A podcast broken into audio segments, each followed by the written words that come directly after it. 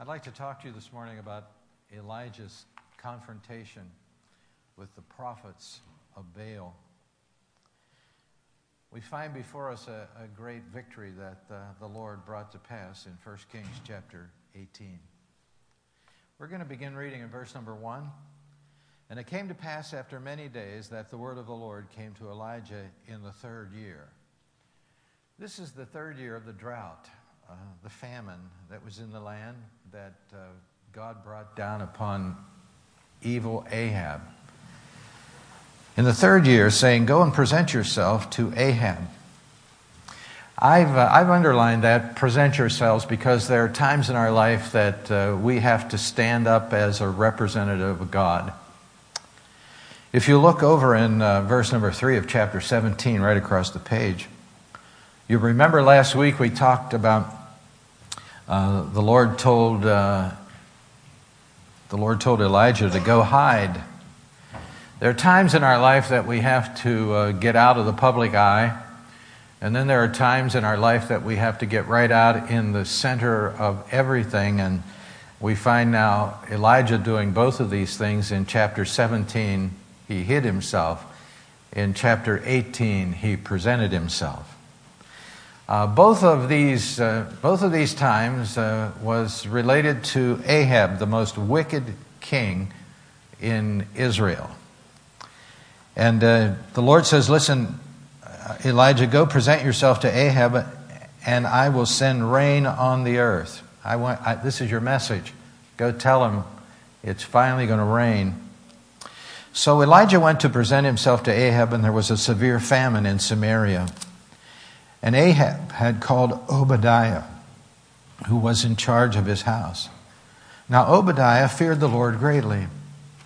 And so it was while Jezebel massacred the prophets of the Lord that Obadiah had taken 100 prophets and hidden them 50 to a cave and had fed them with bread and water. Things had gotten so bad that Ahab had to go out personally. Remember, this is the king. And his second in command, Obadiah, to look for some water, a spring, a well somewhere, some grass that was growing to save uh, his own livestock. It had become that bad. And Ahab had said to Obadiah, Go into the land to all the springs of water and to all the brooks. Perhaps we may find grass to keep the horses and mules alive, so that we will not have to kill any livestock. And they divided the land between them to explore it. Ahab went, went one way by himself, and Obadiah went another way by himself. And as Obadiah was on his way, suddenly Elijah met him, Elijah.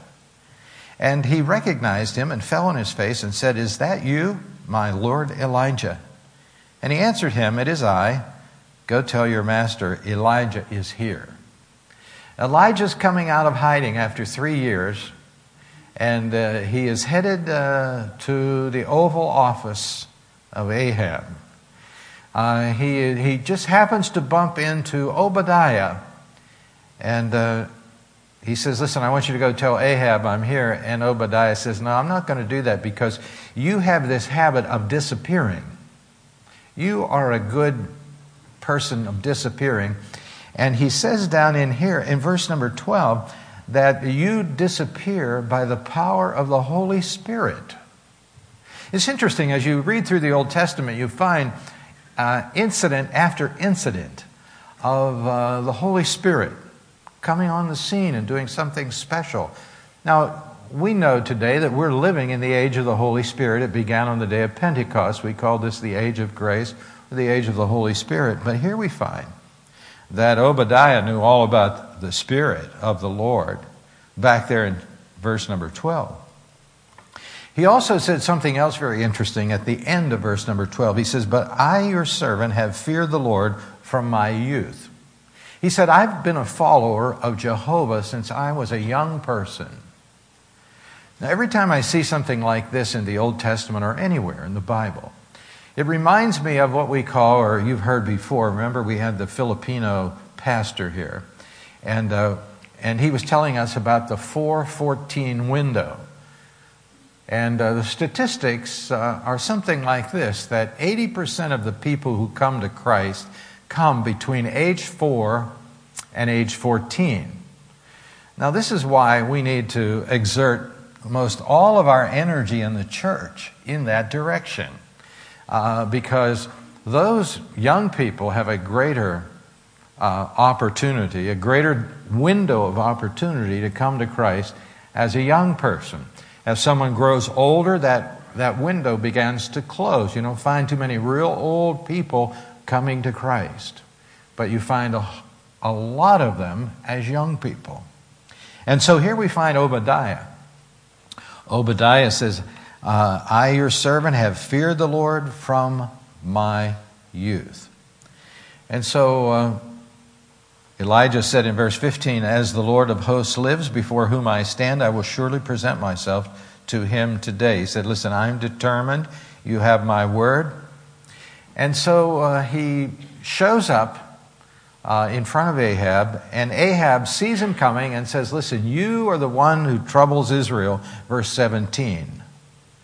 And I like what, uh, I like what Obadiah did. He kind of said, Listen, you're not getting away with this. Because a prophet of God really needs to be courageous and honest. He said, No, you're the one, not I. You're the one who is the troublemaker in Israel. And then he gave him reasons in verse number 18. Look, it says, You have forsaken the commandments of the Lord and followed the Baals. This is why we have the drought. This is why we have the famine. You have brought down the judgment of God upon your nation. You are the evil one. And so at this particular time, Elijah uh, begins to tell Ahab what to do. He says, Listen, I want you to get uh, the nation of Israel out here. I want you to gather the prophets of Baal, and we're going to have a contest. And we're going to see who the real God really is.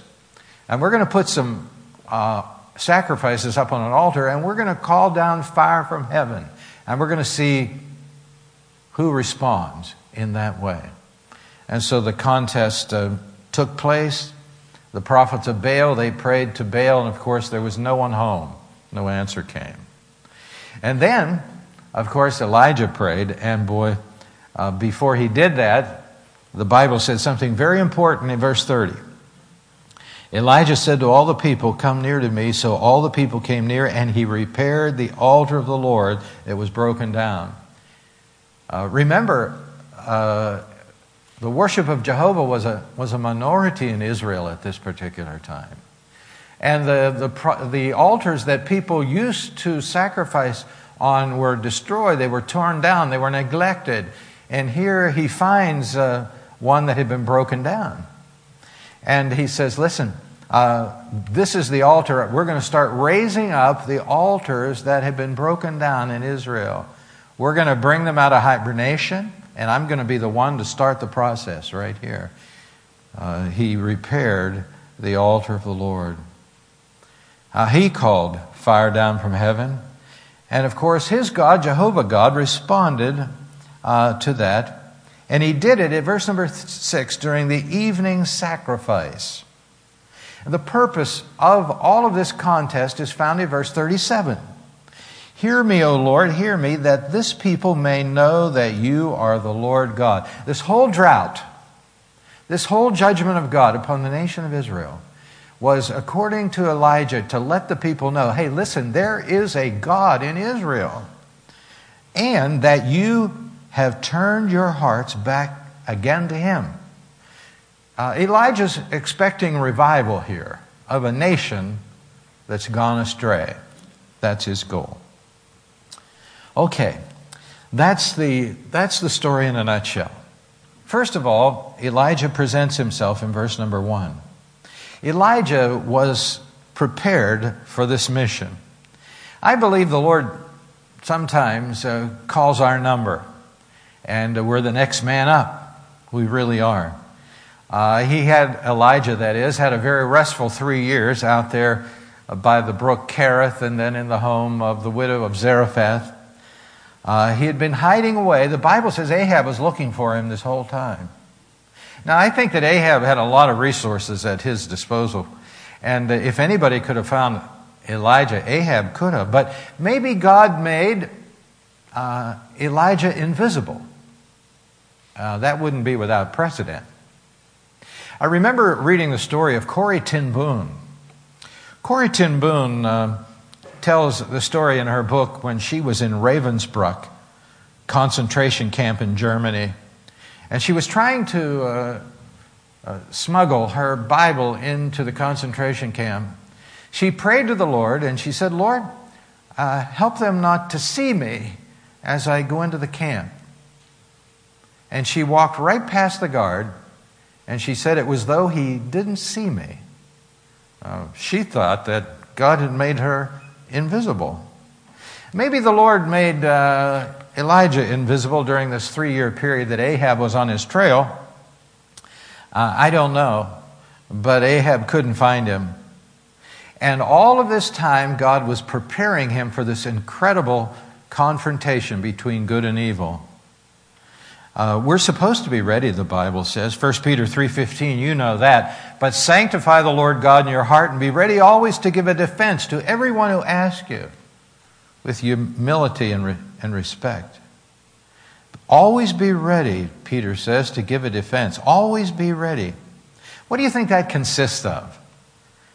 If God would ask you today, Are you ready for me to call your number? Are you ready to step up? Well, I think it has something to do with 1 Thessalonians chapter 5, verse 23. Uh, I was reading this the other day and it just really uh, spoke to my heart. It says, Now may the God of peace himself sanctify you. Now, that word sanctify means to set apart. May sanctify you completely, not partially, but completely. All of you. God wants all of you and all of me. And may your whole spirit, soul, and body be preserved blameless at the coming of our Lord Jesus Christ. Paul said to the Thessalonian church, This must be your goal. You must be set apart completely in spirit, in soul and body, and in that order. This is the hierarchy uh, of sanctification right here. First of all, he says, I want, you, I want the area in your life that is your spirit. And that's the place in our life where we develop a relationship and a friendship with God. Whenever you are born again by the power of the Holy Spirit, uh, God sends His Spirit to live in your spirit. And He makes you alive to God. We call that being saved, being born again by His Spirit. And immediately we fall in love. Now, follow me. We fall in love with Jesus Christ because God puts the love of Jesus Christ in our heart. You know, when you talk to a person who is unsaved and you say, Do you love God? That's probably the farthest thing from their imagination. They may have never heard of that before. But whenever a person is saved, they realize that what God did for them on the cross. And you know, when we see what Christ died upon the cross for our sins, it, it just elicits, it just evokes love from our heart for what Christ has done for us. And we begin to have this relationship and friendship with God. It all begins there in our spirit. And then it bleeds out through our soul. And what is that? That's our emotions, our mind, our will, our decision making process. When we are saved, we begin to make decisions based not on our will, but His will. Based not on what we think or what someone else tells us, but by what the Bible tells us to do. We begin to make those, those decisions. That's the development and maturing of our emotions and our decisions based on God's Word. And then finally, the body. Everything that we have belongs to God spirit, soul, and body. Now, we don't know where the spirit and soul is in our life, and, but God does. Hebrews 4.12 says, talks about the division of the soul and the spirit, and we believe that only God knows exactly where that is in our being. But we are physical, we, we, are, uh, we are physical, and we are spiritual. And uh, the Lord says, Listen, I want your body too. I want you to take care of your body because it's the temple of God. Uh, we have to have physical strength to do the ministry. If you've ever tried to do it, it's hard to do. Uh, you, it, it pries on your emotions, it pries on your body. You have to be strong. And so, this is what the Lord wants from you and me.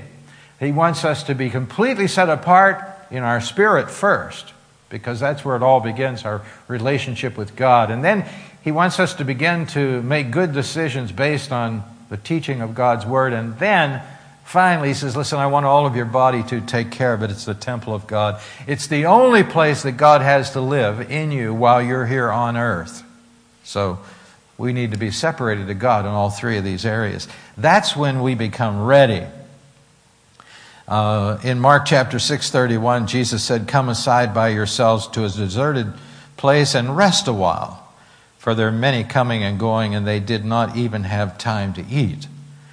We can't always put our pedal uh, to the metal. Uh, we can't always run and run and run and not stop. Uh, we, have to, we have to come and be refreshed. And this, I said all of that to say this Elijah was drinking from the well of God's presence for three years. Now just think of this three years.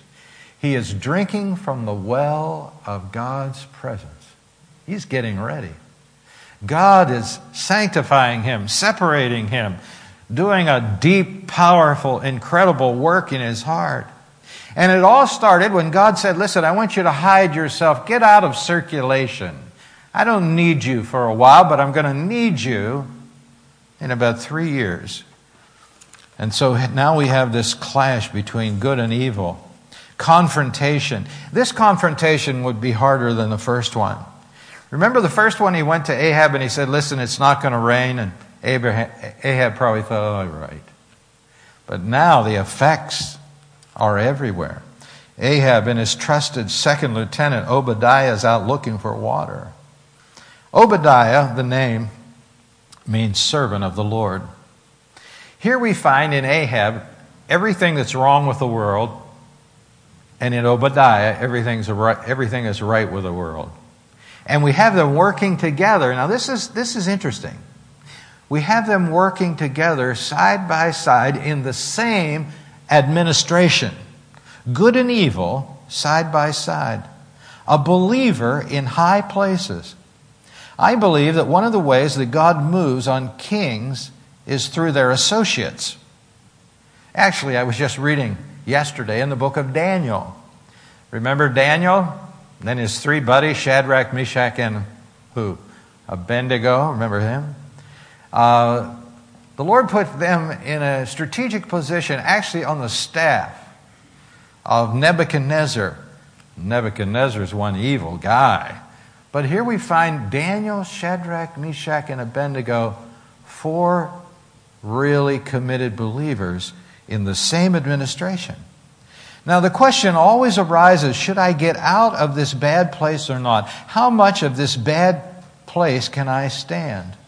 We live in a very wicked world.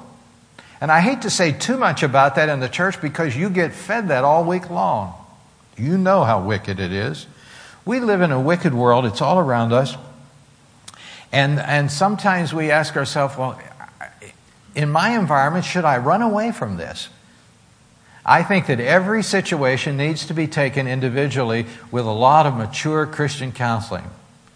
Here in the church, people come to us and say, This is our situation. It's terrible. Should I run away? And sometimes we say, Run as fast as you can go. Get out of that. Don't think again about it. But in other cases, it's, uh, it's something different. It's not that. It's just that God has placed us in a very tough spot. And we can't always be running away from those spots. In fact, that's what Jesus prayed when he prayed in John 17. He said, I do not pray that you should take them out of the world. Sometimes we feel like we'd like to get out of this world. Amen. Uh, I don't pray. Uh, he's praying to the Father, and he says, I do not pray that you should take them out of the world, but that you should keep them from the evil one. Protect them while they're in the world. We're called to be salt and light. And the stories uh, there are with, they are without number of how one simple solitary light turned the light on for so many in darkness. I like the story of William Borden. Uh, you'll have to look at it in detail when you go home. William Borden was the heir to the Borden Milk Empire. they had lots of hopes for him. Uh, when he graduated from high school, his parents sent him on a trip around the world, uh, just as a gift for graduation. And in his trip around the world, he, uh, he fell in love with people. And he wrote back and he said, God's calling me to be a missionary. And of course, this sent shock waves through the family. People said, Listen, you can't do that. You'll throw your life away. He said, No, I want to be a missionary to the Muslims in China. And so he came back home and uh, he entered Yale University. In the first year, he organized some prayer groups. He had about 100, 150 people in Yale praying in prayer groups. By the time he graduated, the fourth year, he had a thousand students in prayer groups of the 1,300 students that were in Yale. And he wrote, uh, he decided, uh, he went on to seminary and he decided to give his part of the fortune away. And so he began to give it away. Uh, and he wrote in his Bible these words no reserve. He wanted to live by faith, not off his fortune. No reserves. After he uh, got through seminary, he decided to, he wanted to go to China, but he wanted to go via Cairo, Egypt, and stop there and learn some of the language before he went on. Uh, and as he was leaving, he wrote again in his Bible no retreat, no reserves, no retreat. When he got to Cairo, Egypt, he uh, only was there a few months and he died of spinal meningitis. And uh, his family found his Bible and looked in it, and he had something else written there. Uh, no reserves, no retreat, no regret. No regret. Before he died, he wrote that. Uh, his life has inspired thousands of people to lay their life down for Christ. Thousands of people have stood up and said, I will be like William Borden. None of us know how long we'll, we will live, and I'm sure he had great hopes for the future. Uh, but God had other plans for him, and his testimony still lives today.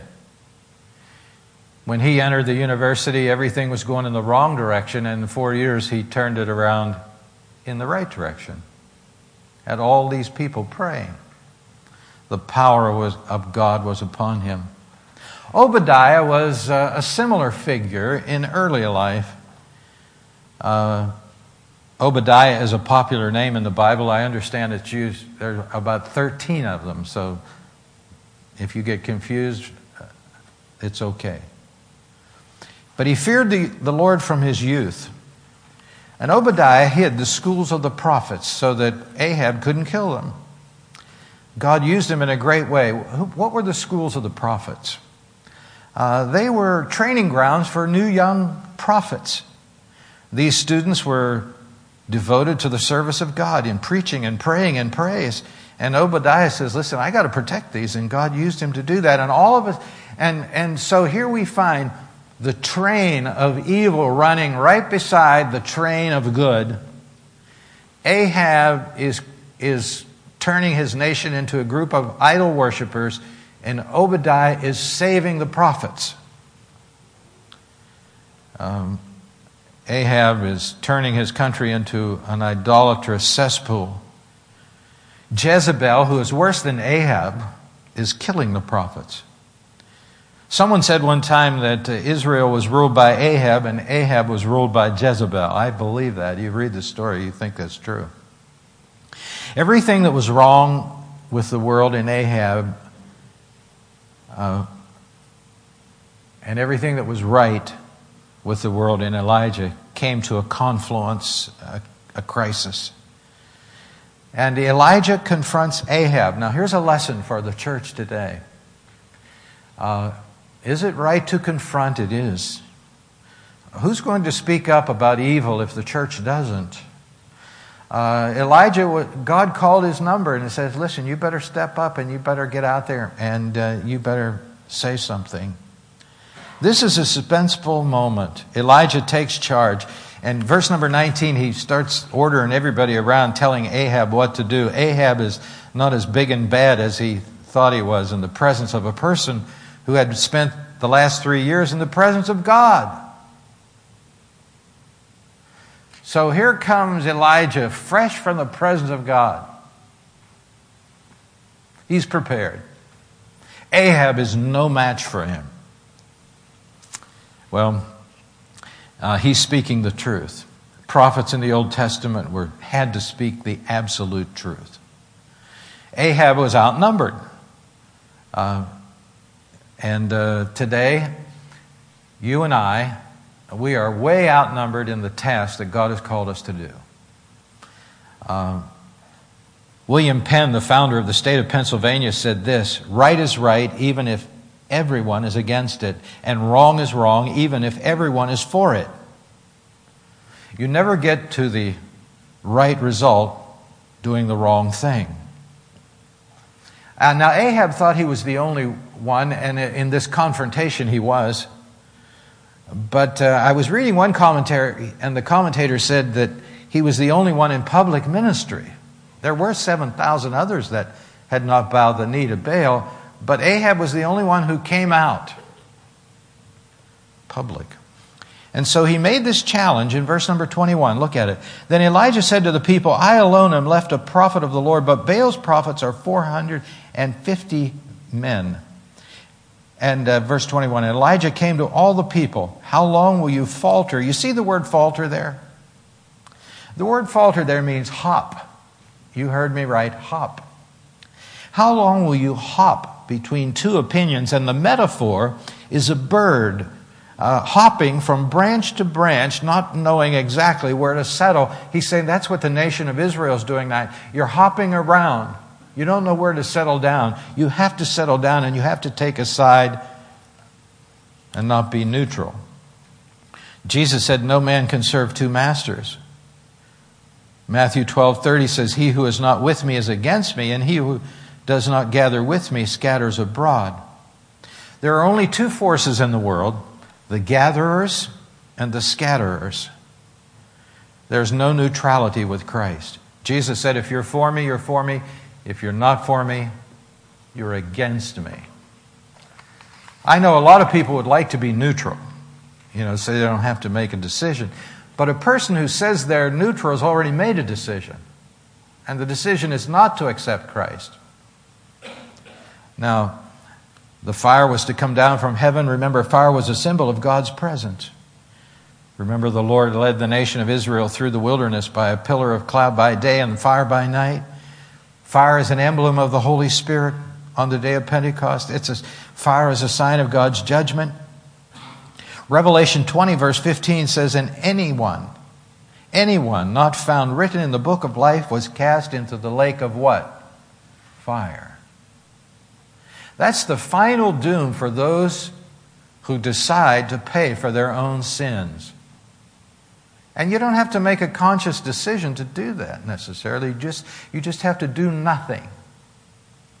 And if you do nothing, this is the ultimate end of it all. And anyone not found written in the book of life was cast into the lake of fire. That is the penalty that a person will have to pay for their sins on earth.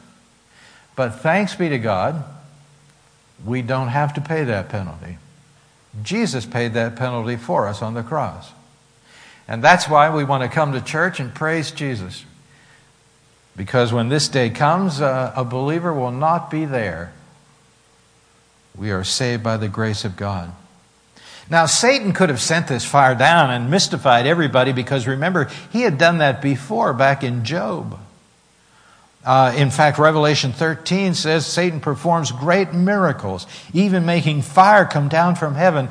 But Satan was only a spectator to this grand performance by God. God spoke fire down from heaven, But before he did that, Elijah repairs the altar. And I think there's a lot here for us today. The altar is a place in our life where we worship God. Boy, I was just reading about this in Exodus chapter 20, verse 24. And the Lord says, Listen, I want you to make an altar. And, and this is what he says in Exodus 20, 24. I will come to you and I will bless you. Now listen to this, please.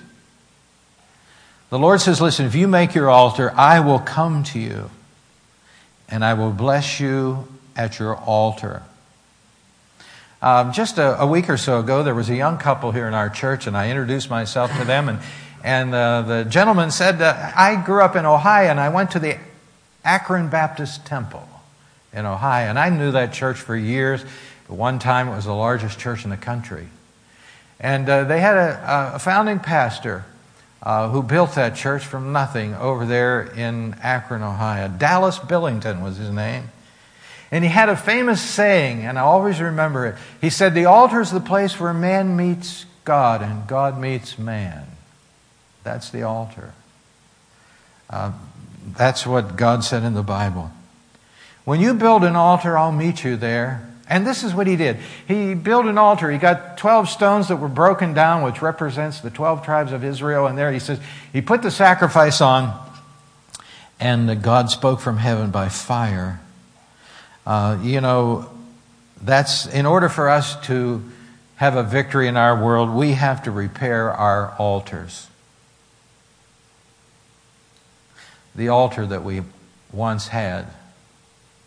And it doesn't have to be stones made out of anything like put in your backyard, but it just could be that special chair you used to sit in in the family room, and, and you had your Bible there, and you talked to God. That was your altar. Uh, could be some other special place that you created, your altar. But you know, altars uh, uh, fall into disrepair if you don't use them, and so so he said, Listen here, let me. Elijah said, I'm going to be the first one to start building up the altars again. And so he put all these stones together and he started to build, repair the altar of the Lord. And, uh, and then uh, the, it took place. The angels were in the grandstand. And the Bible says in verse 36 he did it uh, at the time of the evening sacrifice. And this is interesting. Because for about 50 years now, they are not going up to Jerusalem to, to worship. Remember, this Ahab didn't want that. Uh, they had their little altars, and he was in the process, and Jezebel was in the process of breaking these altars down. And Elijah said, Listen, I'm going to be the first one to start building them back up again. And I'm going to do it at the time of the evening sacrifice. What, uh, what is that about? Uh, well, the Bible says in Exodus chapter 29 that there were to be daily sacrifices of two lambs, one in the morning and one in the evening. The morning sacrifice of the lamb was to be at 9 o'clock, and the evening one was to be at 3 o'clock in the afternoon. Now, Jesus is our lamb, He's our Passover lamb. They hung Jesus on the cross in the morning at 9 o'clock, and Jesus died in the evening at 3 o'clock. Jesus was the morning and the evening sacrifice. Well, He's our Lamb. He died one time uh, for the sins of all mankind. And so, this is the glorious message that we have at the church. Uh, God accepted the offering that Jesus made for your sins when Jesus died on the cross in your place. And all you have to do is reach out in faith and say, Lord, I believe this message. I retrieve this message. I embrace this message. I want you to be my Savior, Lord, and send your Spirit into my heart. Send the fire the Holy Spirit into my heart. Now, his goal is in verse 37. Hear me, O Lord, hear me, that this people may know that you are the Lord. This is his goal. Lord, I want them to know you and that you have turned their hearts back to you again.